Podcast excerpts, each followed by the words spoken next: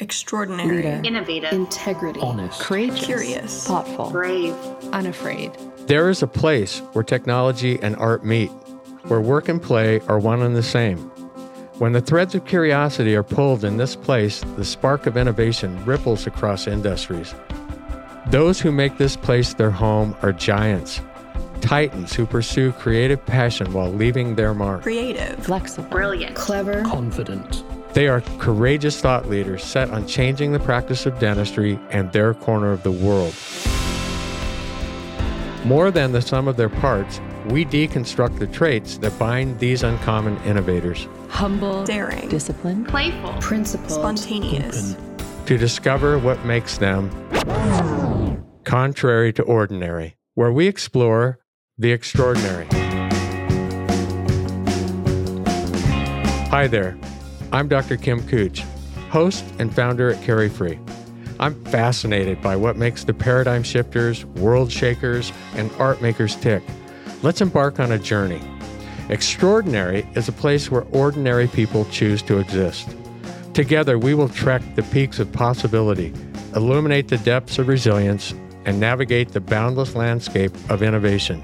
To discover how some of the most innovative dentists and thought leaders unlock their potential and became extraordinary. On this season of Contrary to Ordinary, we explore the motivation, lives, and character of the innovators who see limitless potential around them, the people behind some of the largest paradigm shifts in the practice of dentistry.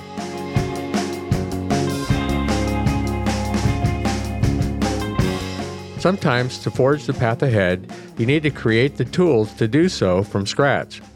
Having the courage to blaze a trail, using your own resources and time, is something that only truly extraordinary people will attempt. Today's guest, Rella Christensen, has taken that risk and come out on the other side with fresh ideas and strategies to help the dental industry care for its practitioners and patients better. In 1976, Rella co founded and directed the Clinical Research Associates Foundation, the only nonprofit dental products testing laboratory in the world. The CRA shares its findings with subscribers in 87 countries. Rella went on to become a team leader at Technologies and Restoratives and Caries Research, or otherwise known as TRAC Research, a nonprofit institute dedicated to in depth, long term clinical studies of restorative materials, preventive dentistry, and dental caries. As you'll hear from Rella, she took a particular interest in microbiology, which led her to some interesting areas of dentistry. This is part one of Rella's interview, and I'd like to begin this episode a little differently today with two stories that I really think give some insight into her very unique character. The first story happened in Baker City, Oregon, about 20 some years ago. And I'd asked you to speak at a dental meeting that I was putting on. Uh, Dana and I started a meeting called The Rendezvous. And we're in Baker City, Oregon, which for you know our our listeners here today. It's a small small town in remote eastern Oregon. And Rella you know true to her word she shows up and she's going to present for the morning. She's the morning program. And I think you were going to talk on infection control and biofilms and water lines and all the things that you were studying at the time. And so I got up at 6:30 in the morning that morning and I'm in charge of the AV so I've got my Kodak projector and I go to the room and I've got everything all set up. I turn the projector on and the, the bulb goes poof. And I'm like, not deterred. I go right to my briefcase. I've got a backup bulb. I put the bulb in, turn it on, and it goes poof. And now I'm in a situation of I got a speaker starting in about an hour and I have no projector. And we were all on slide, you know, slides at, in those days, Kodak carousels, right? Correct. So I had a contact in Baker City, people that I knew locally. So I called them in a panic, woke them up. It was, you know, before seven o'clock. And they said, well, the high school has one and we could call the principal and get him out of bed. So they woke up the principal. Well, they did have a projector, but they had lent it to the senior center. And he said, You know, the state police, the local state police officer has a key to the senior center. I'm going to call him and have him go there and get this projector and bring it to the hotel in, that you're at. And I'm like, wow, this is great. So about 7:30, the police officer shows up with this projector and it's not a Kodak. And I don't know if you remember this, but our carousel, so it was a unique off brand. and so we have to transfer all of Rella's slides from her Kodak carousels onto this off. I don't even know what the brand was. And so we're sitting there, she and I, and for the viewers that are so used to PowerPoint and Keynote, those slides had to go in in order and in the proper orientation. And it takes some time to do that. So Rella and I are kind of scrambling to do this. And I don't know what happened, but your carousel fell off the, the table there, landed on the floor, and all the slides went into a total disarrayed pile. And my worst nightmare had just come true. And I'm standing there horrified. And I look at you and you started laughing. And you sat down on the floor in this midst of slides and you started laughing. And at that point in time like i i was such a relief to see you laugh that i started laughing. And you and i sat on the floor and laughed for probably five minutes. And you got up at eight o'clock and you gave a two hour lecture without a single slide it was riveting. You had everybody on the edge of their seats, and you knew your material so well that you were able to do the entire lecture without a single slide. And it's one of the most impressive things that I have seen, but it also I, it gives me an insight. You're unflappable.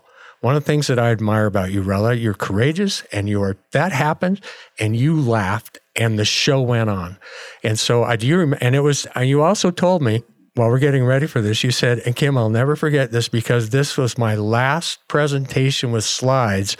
You were switching to PowerPoint for your next lecture. do you remember that? I do remember. but PowerPoint was a, um, a painful shift, wasn't it? Oh, it was so. Yep. But it was so nice not to have to lug those oh, yes. carousels around. And the fact that you just laughed. It was such a relief to me. And I think and you have a great sense of humor. That's another thing that I admire about you. And you you were just like, you know, oh well, here we go. And you had a you went on and just provided a great program that morning. And that's, that's something that just sticks out of my mind. The other story that I had, and you'll probably be able to tell me what year this was, but it's probably been 10 years or more and I saw you at a dental caries meeting that we had gone to, and you were sitting, and there was an empty chair. So I sat, I pulled up a chair next to you the, during this meeting, and I said, "You know, Rella, how you doing? What's new?" And you you were telling me about you and Gordon. You finally got Gordon to take some extended time off, and you guys had gone to Alaska for the summer. Oh no, that would be about four days, perhaps during the summer. so that that's extended time off for Gordon. that's Gordon. extended for Gordon, more than two days. But I think did, were you guys on a motorcycle then in Alaska? Um, actually, uh, we were. Yeah, that's what I thought. You told me you were like on a motorcycle tour in Alaska, and I asked you. So, what was the most interesting thing that you learned in Alaska that summer. Do you remember this, Rella? Just and, vaguely. And you you looked at me and you said, "You know, Kim, did you know that sled dogs, when they get really old and they can't pull their weight anymore, it's so hard on them to see the team leave without them that they have to put them down. And it's like they work they're part of that team. They're a sled dog until they can't be a sled dog anymore, physically can't do it. And I looked at you and I said, Oh my gosh, Rella, you and me, we're like sled dogs. Do you remember that? I do remember that.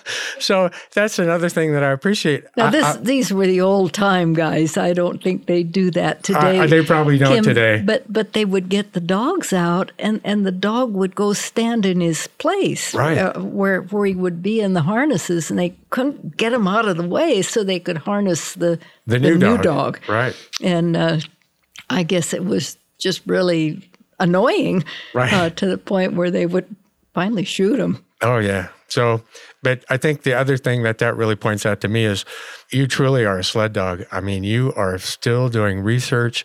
You have this research center. You're like the Energizer Bunny. I mean, you, I, you just keep going and going, and it's and it's so. I, I think it's so amazing to see, and I wanted to compliment you on that.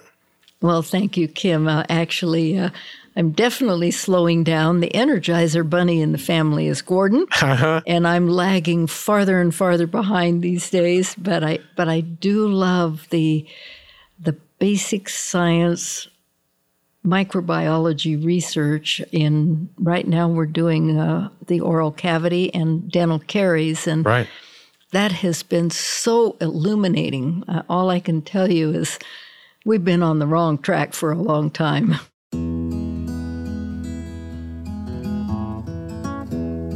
In our 30 years of friendship, I've collected countless stories that I could share about Rella. But I think these two show just how unique she is. But let's go back to the beginning. Rella was born in Pasadena, but grew up in Westwood, California. My father and his brother had had purchased the kind of the top of a small hill. It, it uh-huh. wasn't anything like a mountain in Utah, just a small hill uh, only an acre and a half of land, and they built houses right next to each other and surrounded this whole thing with a six foot chain link fence. Wow. And um, you could see the City Hall of Los Angeles when you looked in one direction and the ocean when you looked in the other direction. And it was uh, the six foot fence must have been my father's idea because they could just turn my brother and me out there, and oh, there right. was very little trouble you could actually get into. We were too young to figure out how to climb that fence for a long time, but but I grew up with. Uh, uh, big dogs, uh, German shepherds, and uh-huh. always have had a cat and just roamed this property. Sounds magical. It, actually, it was a great a great growing up time, and and I've always been kind of a loner and a nerd, and uh, this just worked for me really well. so, if I have the story correct, you have an uncle that's a dentist. He was the uncle that my my dad only had one brother. Okay. And and this was the dentist. Okay. And yes, we lived next door and he didn't have children. He was married but never had a family. So uh-huh. it was just the two of us. And uh, a farmer would come in.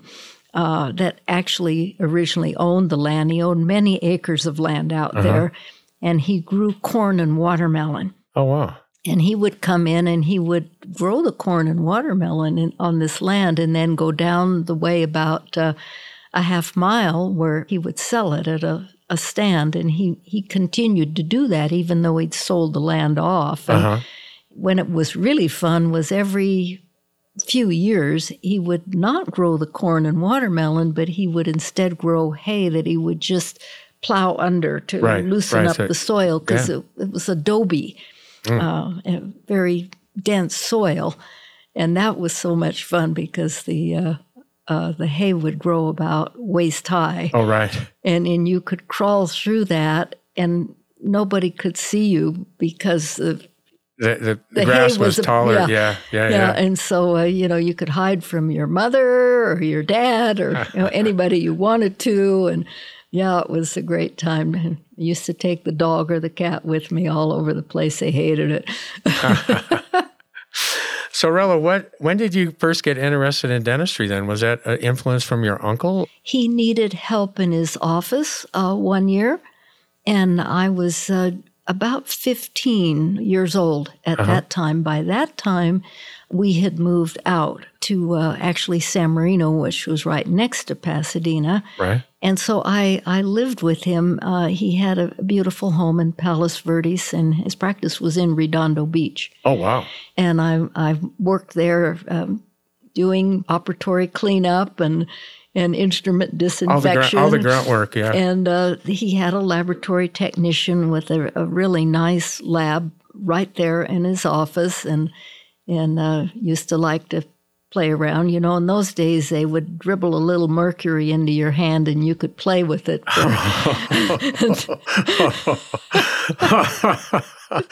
I, I, well, I remember squeeze cloths, right? And we didn't wear gloves in those days, right? And I mean, oh my goodness, I, yeah, you have to look back at some of the yep, stuff and just go, it was, it's a wonder we survived, right? oh my goodness.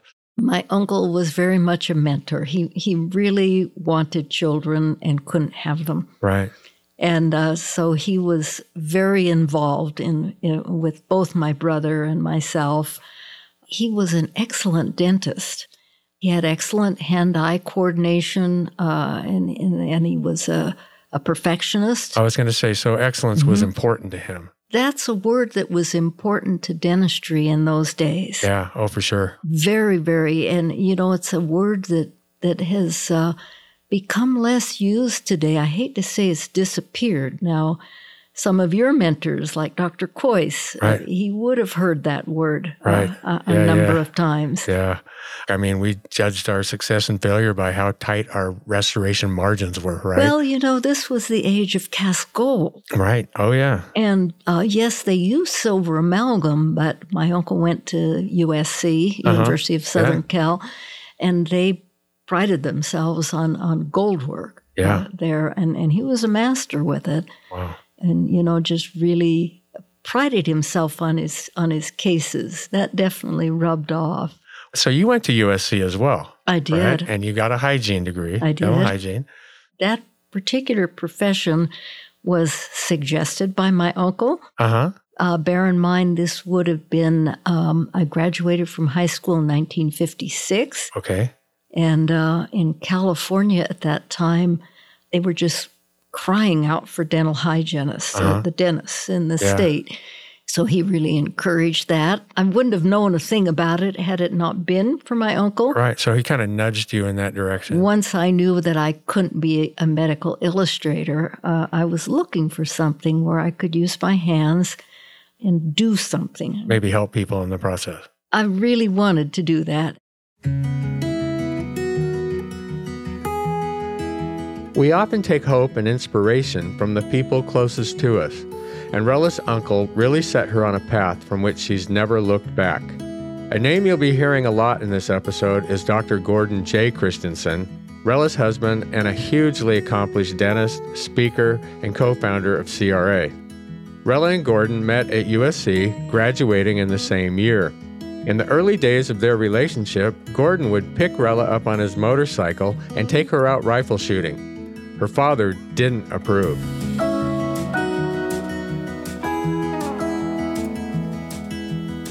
Oh, I remember one of the times uh, we came roaring in, and uh, my dad had stopped at, at the place where Gordon was living. It was a little old house, and his parents had bought it. Gordon bumped over the curb and drove right up, and I was riding behind him. Right? And my father was just floored. It was like, Are you kidding? I can picture that. you know, I was all jumping up and down. Isn't this cool, Dad?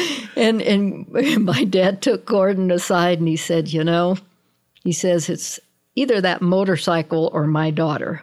Which will it be? Fortunately, Gordon chose me.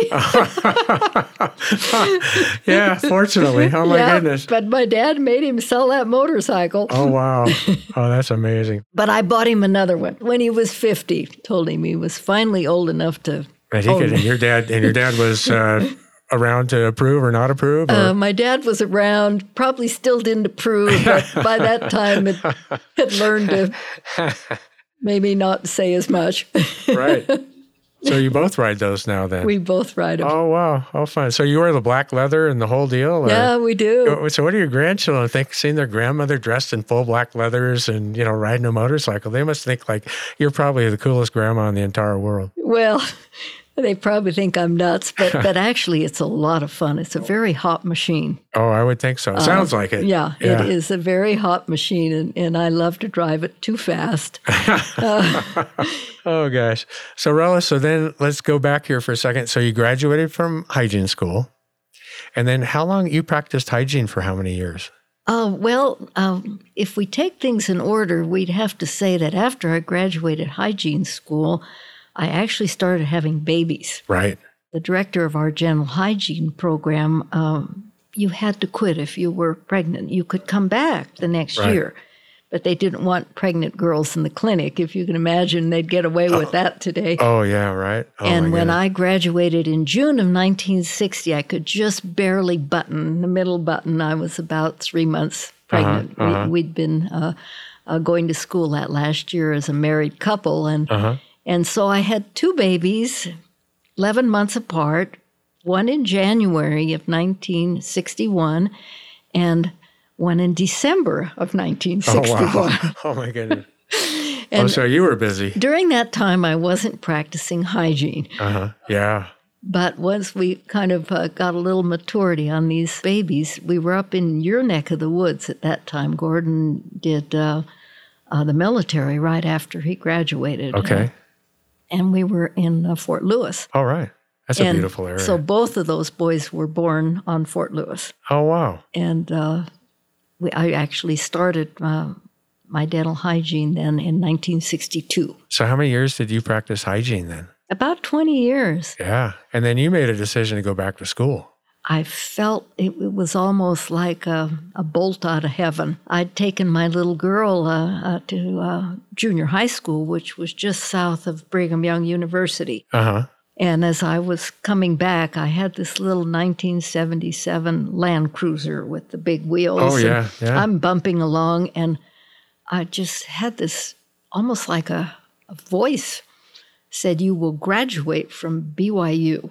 It scared me to death. Uh-huh. Looking like, around, and, and I pulled my car over, over next to the Marriott uh, Center there. And you know what I said? I said, God, is that you? Right. And uh, essentially, uh, I had no plans to go back to school. I had a bachelor's degree and I had a good career, and and I was enjoying life as a mom of three kids. So, now were you working in Gordon's practice at the time as a hygienist? Okay. Uh-huh. I was. Yeah. uh-huh. And I would do pickup work for people that Uh-huh. were going on vacation or, or whatever. Right. But Gordon started a practice when we moved here to Yeah. uh, to Utah, and um, we'd also just started what was called Clinical Research Associates, Yeah. and um, that was um, put together with the legal papers in 1976 with the first.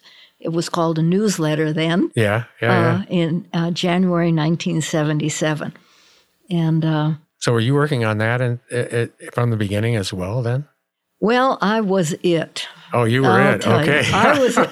Gordon needed a, a, a pansy that he didn't have to pay, that was not smart enough to say, "Do it yourself." and uh, basically, it, it started in the dental hygiene operatory of his of his. so, that's how Office. CRA started. I put a microscope there, and Yeah. we were we had a, a project that a person I knew well, uh, Jack O'Connell at uh, Kerr, uh, wanted to know how to finish his resin-based composite, Uh-huh. and asked if I'd figure that out for him. And uh, so here we were uh, with this project, and it just kind of went from there. And I started uh, graduate school in 1980. Deciding to go back to school at 42 is not something a lot of people would follow through with. But then again, Rella isn't like most people.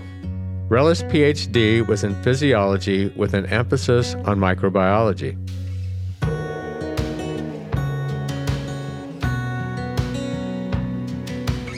I don't know what they do these days, but in those days, a group of professors would put together a curriculum Right. that they felt that, that you needed. You would tell them what you wanted to do, and then they would put together this program, and they, they felt it should be heavy in chemistry. And um, so they, I had the physiology, the chemistry, and about half of my classes were microbiology because I was very interested in that. We'd already done a hand wash study as part of CRA, and I worked with a microbiologist there, and it's uh, very, very handsy, uh, very precise work. Oh, yeah. I've always said if you make a mistake in microbiology, it grows. if you make a mistake in chemistry, pour it down the drain and run the water, exactly. if it doesn't explode. Yeah. even if it does explode. yeah. Yeah. oh my goodness. But that's quite a commitment at 42 to go back to get a, a degree in micro. So you you had to be have a lot of drive to do that. I felt it was something that almost like a mission. That- Right. That, I needed that that background and the math and the science and and the contacts in, in those areas. And I was still running uh, a CRA. I was Right. directing it. We had 50 people on board just at CRA at, Oh, at that time. And um, Gordon was gone about halftime speaking. He Yeah. d- did a lot of talking then, usually from Wednesday to Saturday. Uh-huh. He, he would be gone, um, and he would usually speak several locations. Yeah. In a time like that, And uh, of course, by then I had kids that were in junior high and just Uh-huh. starting high school, and and it it was it was a lot. I honestly, Kim, if I had to do it over, I'm not sure I could. You, you go into these things ignorant, and and you get to a certain point, and there's only one direction forward. You, Right. You're too far to To, to back to quit Yeah. or give up and and yeah. so you just you just keep going but but yeah it, it was uh it was a huge commitment. That's a huge commitment, yeah. But you know, when you're in your 40s, you have a lot. I look back, right? You know, in my own life, and it's like I had so much more energy then than Oh, I have today, oh right? yeah Like I look back then, and I talk about it sometimes. I look back at what I did, and it's like I I, can't believe that I that I was able to operate and perform well at that. Just being so involved in so many Well, you things. know i was so interested and there was so much pushing actually almost like a fear Like, Uh-huh. can i really do this uh huh. i was only sleeping two hours a night uh, I, I would I would get up at three and, and try to study between three and seven. I needed that quiet time Right. the family got up, and then I would come to work, and then I would leave here and drive to BYU for classes uh, during the day, and then uh, study at night. And um, uh, I didn't. I can't really tell you that it it hurt me to do that until I'd done it for about four and a half years Uh huh. that last six months, somehow I picked up a terrible case of mononucleosis. Oh, yeah. I'd Uh, never had it know. before. And no kid. surprise, you were you were Oh, so run down. And I was around young people studying Oh, and, yeah. and working with them. Uh, they, they, they say it's not transmissible, but I think it is. Uh, Yeah. And uh, basically, that, that affected the rest of my life. Uh huh. I've definitely uh, can only work to a certain point, but I, I've never needed a lot of sleep. Right. Uh, that that's been something that's uh, uh, allowed me to to have the time to to do Right. the things that needed to be done because the the real science in CRA was done from six until one in the morning. Mm-hmm. So that's a huge commitment, and but it had to be driven by curiosity and passion, and really. So you really focused on a purpose that kind of grew out of that for your life. I had a bad experience uh, with medicine Uh huh. and surgery, and a bungled diagnosis and a very bungled surgery uh, when I was young. Not not as a kid. Uh, this this is when I was a mom, Uh huh. and um, I had a, a a real feeling for the helplessness of a patient, Yeah. Especially in a surgical situation where you're under general anesthesia. You're putting your life in somebody's hands. And, you know, uh, anything that I had done after my experience, we've always made an arrangement so Gordon could be in the operating room and Uh-huh. watch. But that's very uncommon, and I doubt that he'd even be able to do that today, even though he's on the staff of the hospital. I, I doubt they would allow that today. But I could also see in dentistry, we, we had some of the same problems where things happen. You know, you can't see inside your own oral cavity. You have no idea what's really going on in there. And uh, intraoral cameras uh, can be a wonderful help, but, but the clinician has to use it. And uh, some patients don't want to see, but, but some do Yeah. and um, uh, had a, a, a real um, uh, a real sense that people needed an advocate, Uh-huh. uh, and that we needed to. There's that word excellence that we needed to make sure our patients were treated with the best and in the best way. Personal trauma can, for many people, be a road to advocating for others. As dentists, we have a responsibility to give the highest standard of care and make sure that we have the trust of our patients. After years of developing CRA, Rella began to discover a new interest that she wanted to pursue.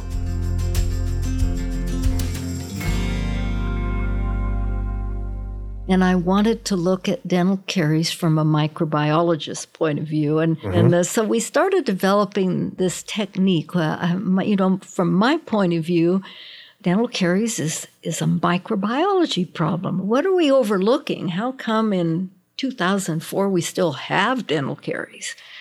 Uh, I mean, it's just been a major disease almost since the beginning of man. It's it's the number one disease in the world in every demographic in every country of the world.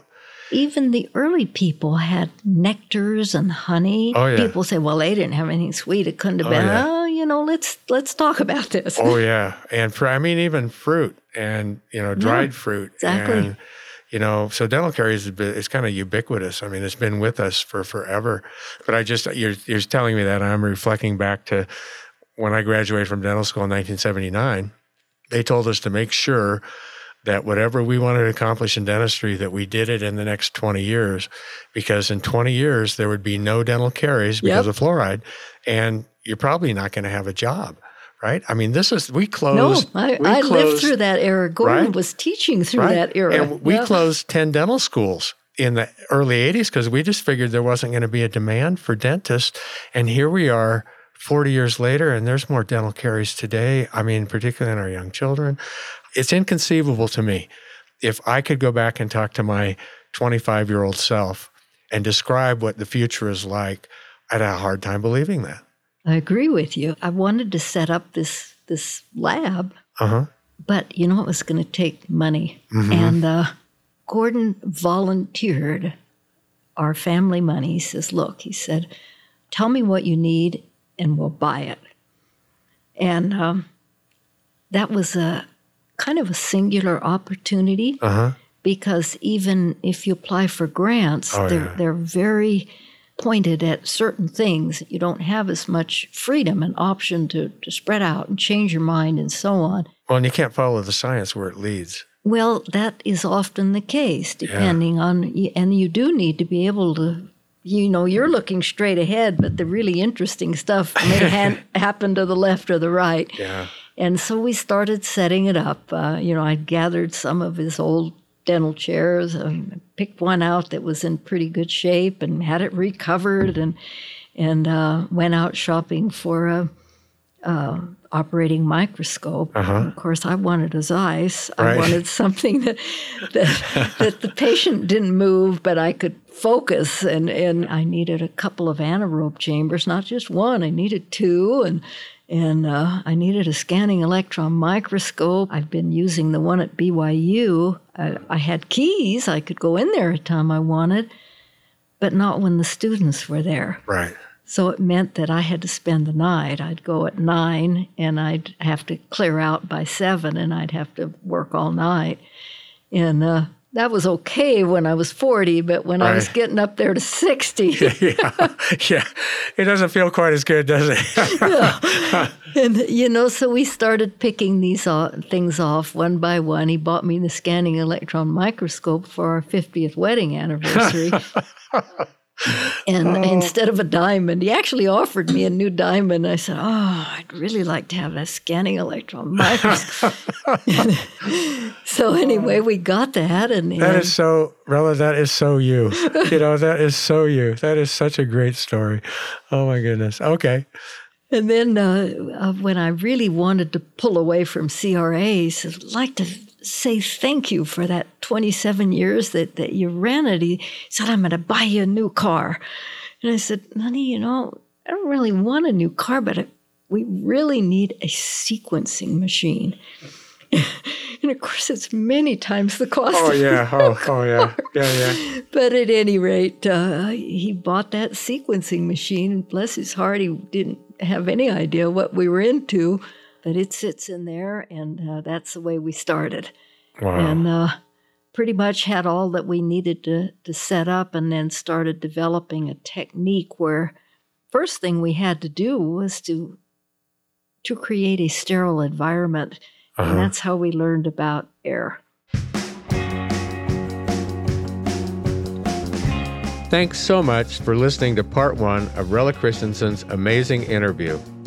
Join us in the next episode where we'll dive into the groundbreaking research she's done around air abrasion, her approach to work life balance, and much more. Around here, we aim to inspire and create connections. We can't do it without you.